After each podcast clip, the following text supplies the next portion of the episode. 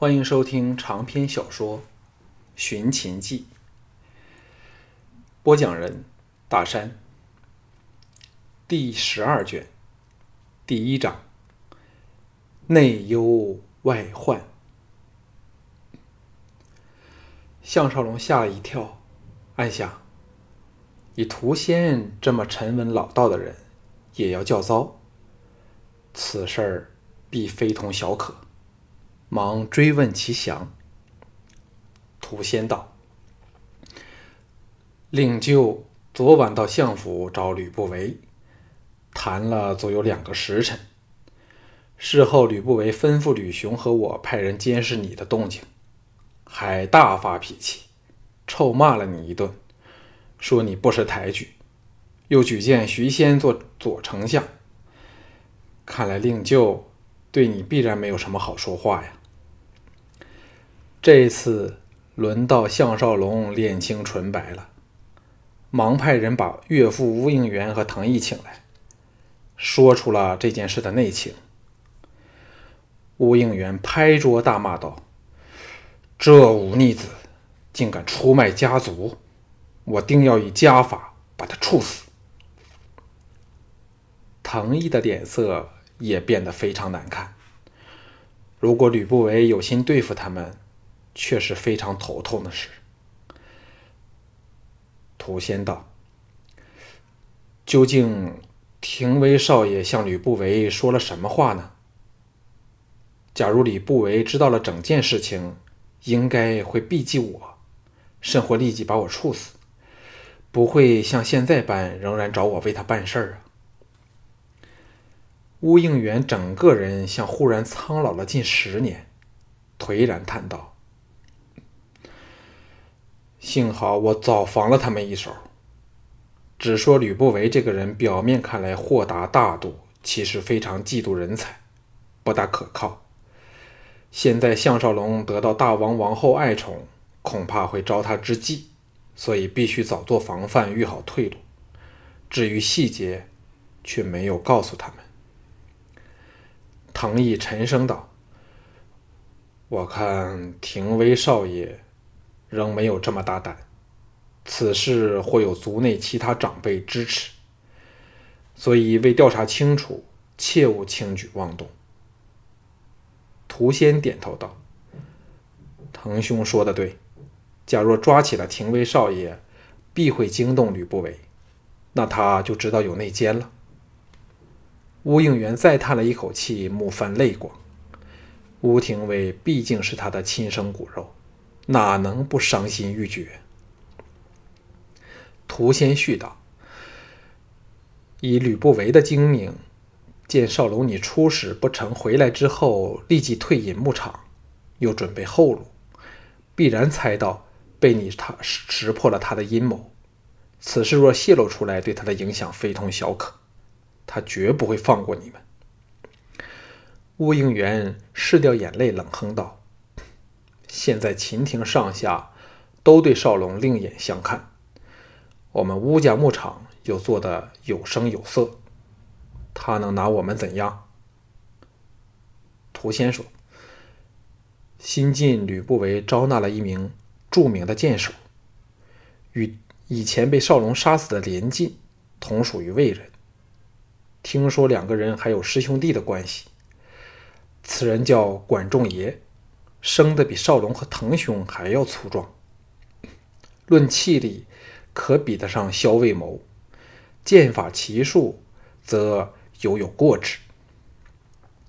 有以一当百之勇，人又阴沉多智，现在成了吕不韦的心腹，负责为他训练家将，使得吕不韦更是实力倍增。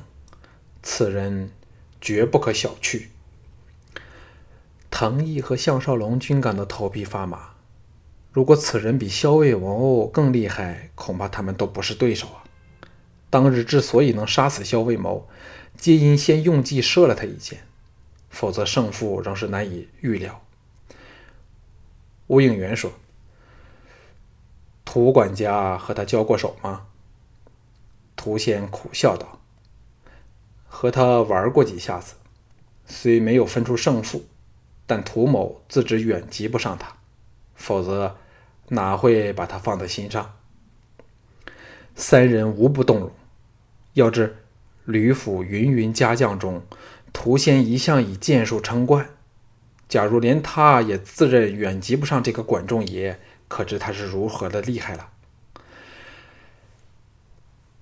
藤毅说：“吕不韦既得此人。”说不定会在宴会的场合借表演剑法为名逼少龙动手，再借失手为借口杀害少龙。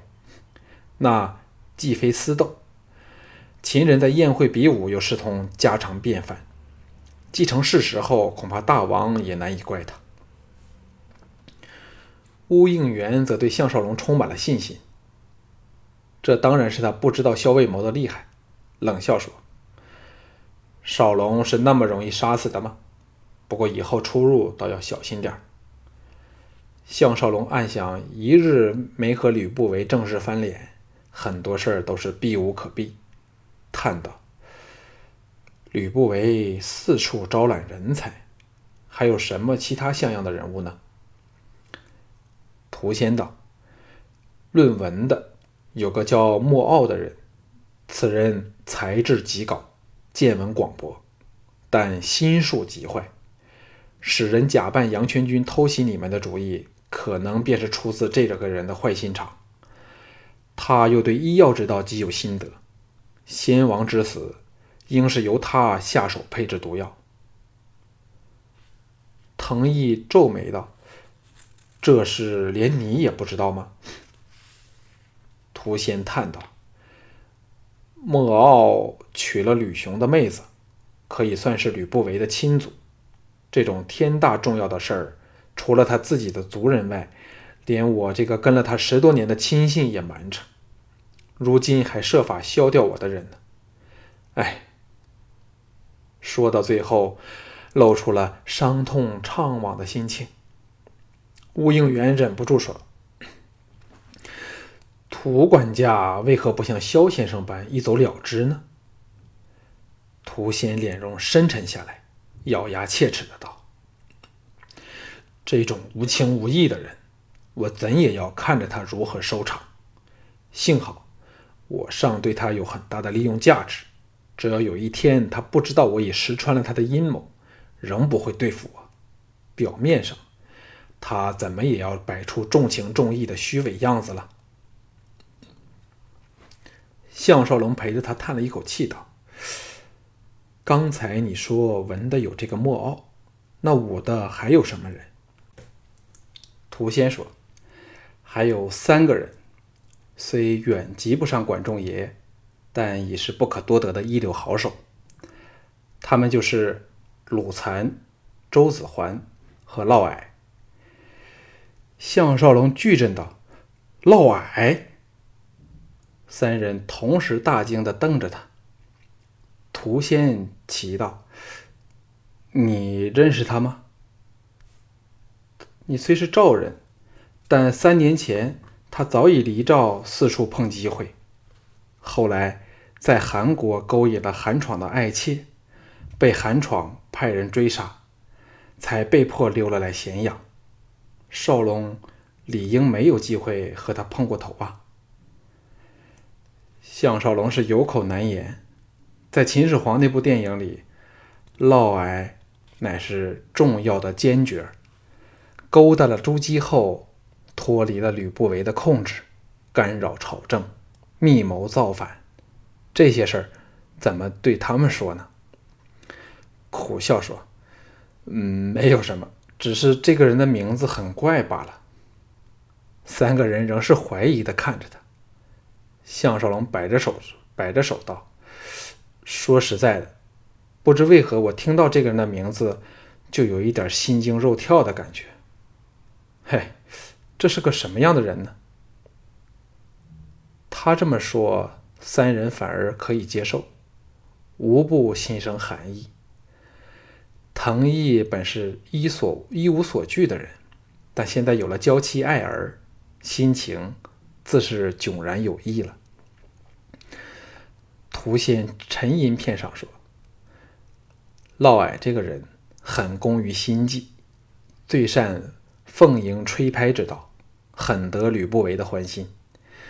兼之他生的一表人才，犹如玉树临风，许多妇人小姐见到他，就像恶蚁见到了蜜糖。在咸阳，在咸阳城，他是青楼姑娘最受欢迎的人了。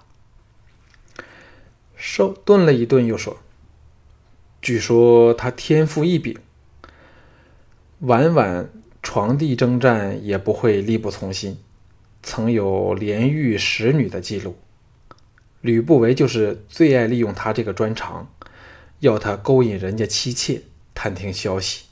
哼，这人是天生无情无义的人，也不知误了多少良家妇女的终身。若不是有吕不韦护着他，早被人杀了。四个人沉默下来。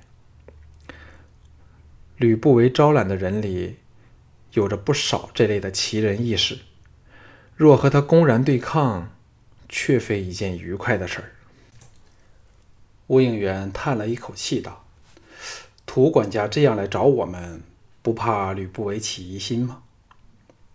涂先说：“今次我实是奉他之命而来，邀请少龙三天后到咸阳相府赴宴。至于他为何宴请少龙，我却不知道了。看来都不会是什么好事儿。”乌大爷却不在被请之列。项少龙想起吕不韦逼婚的事儿，叹了一口气说：“兵来将挡，水来土掩，就走着瞧吧。有些事儿避都避不了的。”吴应元说：“外忧虽可怕，内患更可虑。若不痛下决心清理门户，将来吃了大亏。”那才后悔莫及呀！屠仙道：“千万不要轻举妄动，更不可让廷威少爷知道事情败露，甚至不妨反过来利用他制造假象，欺瞒吕不韦。”转向项少龙说：“吕不韦是我见过最善玩弄阴谋手段的人，咸阳内现在唯一能与他周旋的，就只有你项少龙一人。”你们乌家有廷威少爷这个内忧，相府内也有我涂仙，就让我们来与他分个高低好了。项少龙回复了冷静，微笑说：“多余话我不说了，只要项少龙有一口气在，终会为各位被害死的弟兄和倩公主他们讨回公道。”项少龙回到后院，吴廷芳、赵志、季嫣然和田氏姐妹正在弄儿为乐。项少龙虽然心情大坏，仍抱起由季嫣然取名宝儿的儿子，逗弄了一会儿。看得众女这么兴高采烈，想起危难随时临身，不禁百感交集。季嫣然慧智兰心，看出了他的不安。把他拉到一旁追问原因。项少龙把吴廷威的事儿说了出来，同时说：“最紧要提醒廷芳，假若这个小子问及出使的事儿，怎么也不可把秘密透露给他知道啊。”季嫣然沉吟片上后说：“我倒想到一个方法，就是由廷芳之口泄露出另一种假象。”廷威必会深信不疑，还会抢着把这件事情告诉吕不韦，说不定我们可把他骗倒嘞。项少龙苦恼地说：“但有什么谎话可解释我们要到塞外去避开吕不韦呢？”姬嫣然道：“吕雄就是个可资利用的人，只要我们说猜到吕雄和杨全军的人暗通消息，因而怀疑。”是吕不韦在暗中唆使，那吕不韦最害怕的事儿便没有泄露出来，因为吕不韦最怕人知道的，就是偷袭者根本不是杨全军的人。项少龙喜的在季嫣然的脸蛋吻了一口，赞道：“就这么办，有你这个女诸葛为我筹划，我还担心什么呢？”季嫣然愕然道：“。”什么是女诸葛？项少龙这才知说漏了嘴。诸葛亮是三国的人，要几百年后才出世，荠菜女当然不知道。幸好这时赵志走了过来，怨道：“柔姐真叫人担心，这么久都不托人捎个信儿来，兰姐更怪他不来看他嘞。”项少龙想起了单柔，同时也想起赵雅，刚因季嫣然的妙计而稍微放下的心情。又沉重起来。安慰了赵志两句后，项少龙对季嫣然说：“明天我们回咸阳，秦青不是约你去他家小住吗？我可顺道送你去。”季嫣然含笑答应，过去把吴廷芳拉往内轩，当然是要借他进行计划。项少龙不忍见到吴廷芳惊喜乃兄的坏事而伤心的样子，溜了去找藤毅练剑。为了将来的危难，他必须把自己保持在最佳的状态中。在这个战争的年代里，智计剑术缺一不可。这未来十年将会是非常难熬的悠久岁月。次日正要启程往咸阳时，才发觉吴应元病倒了。项少龙这个岳丈一向身体壮健，绝少病痛，忽然抱恙，自然是给这个不孝子吴廷威气出来的。项少龙吩咐了吴廷芳好好侍奉后，忧心忡忡地和季嫣然、滕毅、京俊以及十多个精兵团顶尖好手组成的铁卫，赶往咸阳。乌卓和一千子弟兵离开牧场足有一个多月了。仍未有任何消息传回来。不过，既然有王翦照顾他们，项少龙也不用担心。次日清晨，进了城门，项少龙忍着见秦青的欲望，派非常乐意的京俊负责把季嫣然送往在王宫附近的秦青府地去，自己则和藤毅返回乌府。刚踏入府门。见到吴廷威和陶芳不知为什么事儿争执着，吴廷威见向腾两个人来到，冷冷的打了个招呼，怒冲冲的走了。陶芳摇头叹了一口气道：“真拿他没法。”三个人坐下后，陶芳说：“他前两天才向我要了五锭黄金，今天竟又逼我再给他五锭。我给他，我给了他没要紧。”但大爷责怪下来时，谁负那个责任？哼！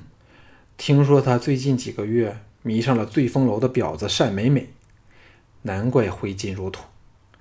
冤大头永远都是冤大头，他拿金子给人，人家却拿金子去贴小白脸儿。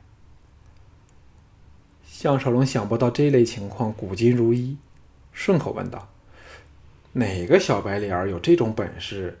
竟可让青楼的红阿姑倒贴他呢？陶芳不屑地说：“还不是吕相府的老哥。他自夸若用那条家伙来抵着车轮，连骡子也没法把车拉动。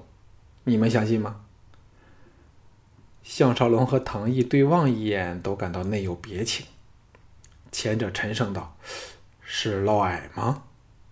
陶芳愕然说：“你也听过他？”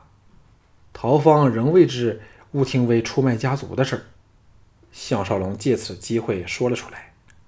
陶芳听得脸色连变，叹道：“我早猜到有这种情况发生了。自少龙你来到吴家后，一直把这个自视甚高的忤逆子压着，他怎么会服气？而且咸阳这么热闹繁华，要他离开前往塞外哀苦，那更甚于要了他的命。”藤毅说。看来吕不韦一直在利用着他，否则嫪毐不会通过那个单美美来操纵吴廷威。我们要提高十二个精神。假如吕不韦害死乌野，家业将名正言顺地落到这个不孝子手里，加上其他长辈的支持，我们怎么能在吴家待下去呢？陶芳脸色忽的转白，颤声说：“少爷不至于这么大胆吧？”项少龙冷哼道：“色迷心窍，再加上利欲熏心，他什么事儿做不出来？单是向吕不韦泄露秘密，和实质上杀父已经没有什么分别了。”藤毅一震说：“记不记得屠仙曾提过的莫傲，最善于用药，害死了人，事后什么都查不到。这一手，不可不防。”陶芳的脸色更难看了，站了起来说：“让我回牧场一趟，和大少爷谈个清楚。”项少龙点头道：“岳丈正染恙卧榻，你顺便去看看他也好。”陶芳和乌应元主仆情深，闻言匆匆去了。他刚出门，王宫有内侍来到，传项少龙入宫见驾。项少龙连茶都没有机会喝完。立即匆匆入宫去了。才到王宫，禁卫统领安谷西迎了下来，说：“大王正要派派人往牧场找你，听到太傅来了咸阳，倒省了不少时间。”项少龙哑然说：“什么事儿找得我那么急呢？”安谷西凑到他耳旁道：“魏人真的退兵了。”项少龙这才记起此事。暗想，这一趟系灵军有难喽，不由得又想起了赵雅。安谷西又说：“太傅夜见大王后，请随末将到太子宫走一转。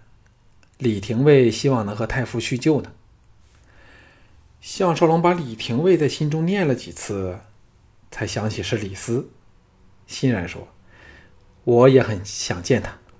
安统领现在一定和他相当的熟嫩了。”安谷西领着他踏上了通往内廷的长廊，微笑道：“李先生胸怀经世之学，不但我们尊敬他，大王、王后和王子、太子都佩服他的实践。”项少龙心中暗笑，自己可以说是这时代最有远见的人了。由他推荐的人，怎么错得了？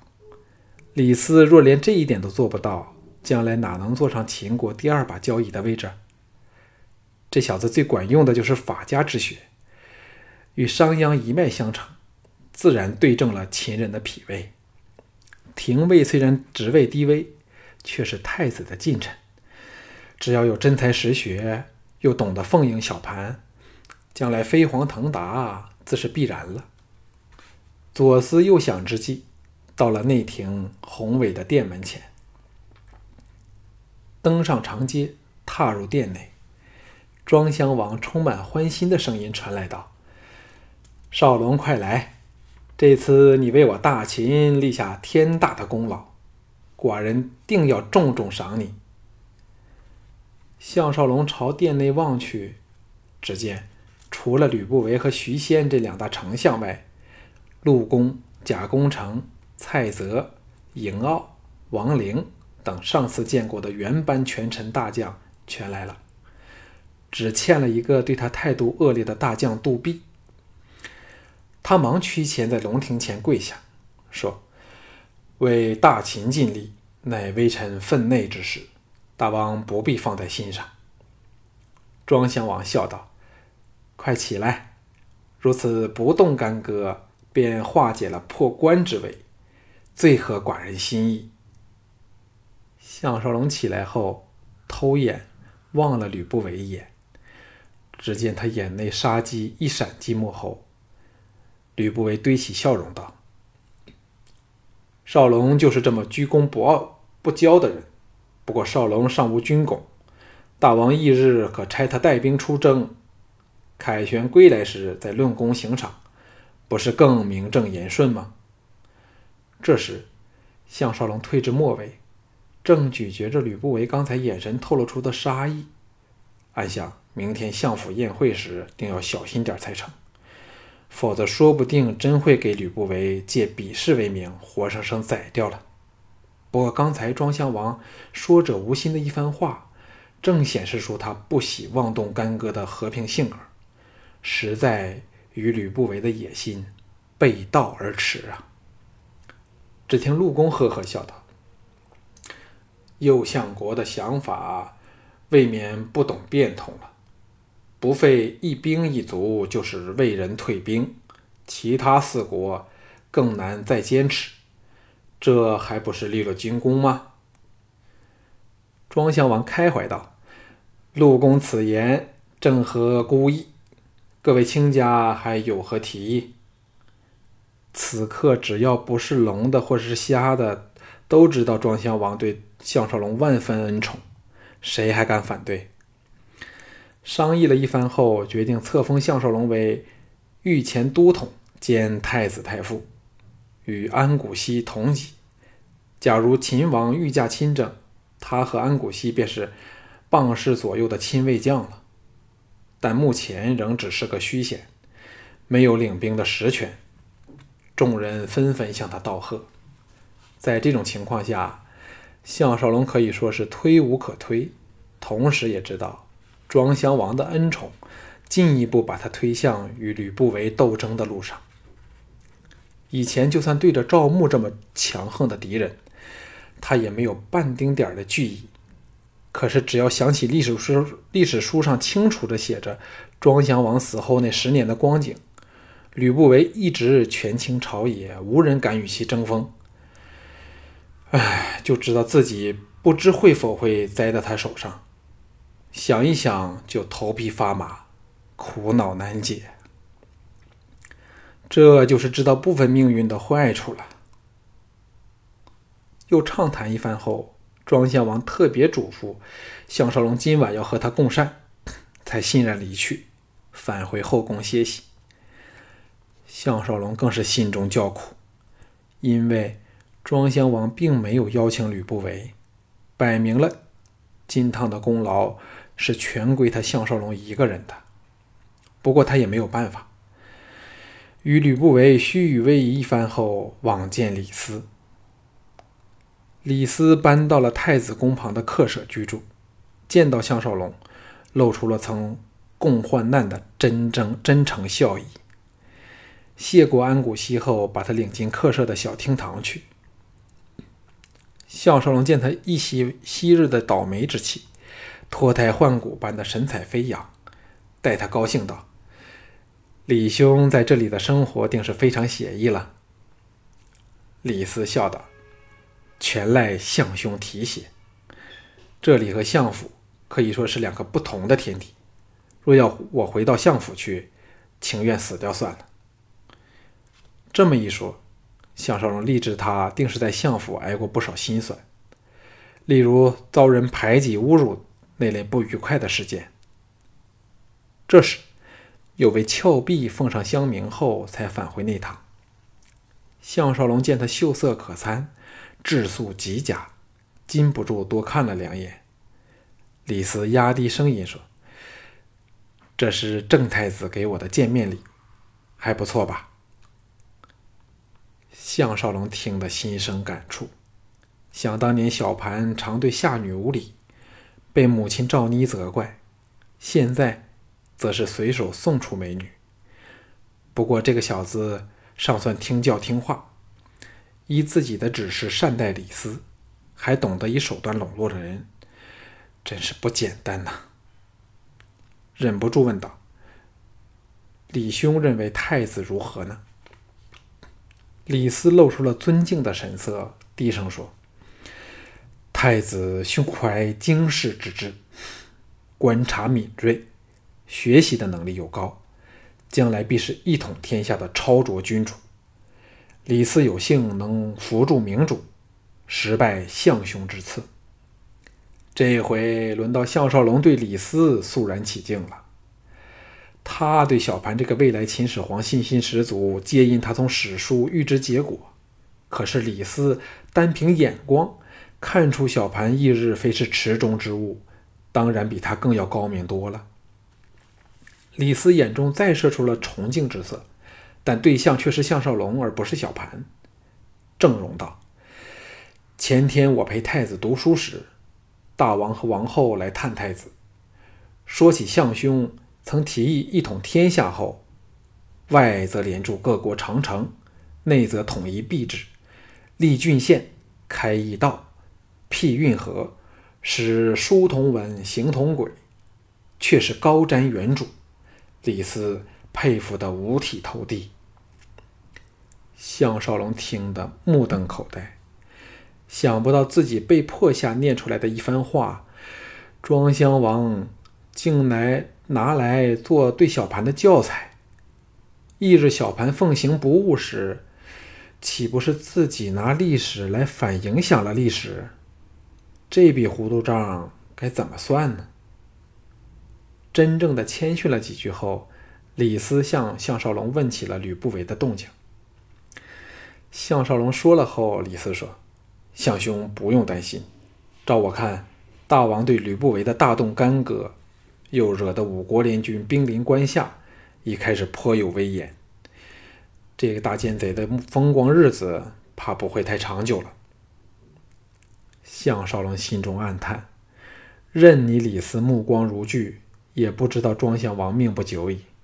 诚恳地说：“老天爷并不是每事都能如人愿，将来无论发生了什么事儿，李兄只需记着，尽力的辅助太子，其他的事儿都不要理会。”李斯不悦道：“项兄当我李斯是什么人？既是肝胆相照的朋友，自是祸福与共。以后李斯再也不想听到这种话了。”项少龙苦笑时，小盘差人召他去见。两个人均感到相聚的时间短促，但既是太子有命，唯有依依惜别了。项少龙虽然树立了很多敌人，但也交到了很多朋友。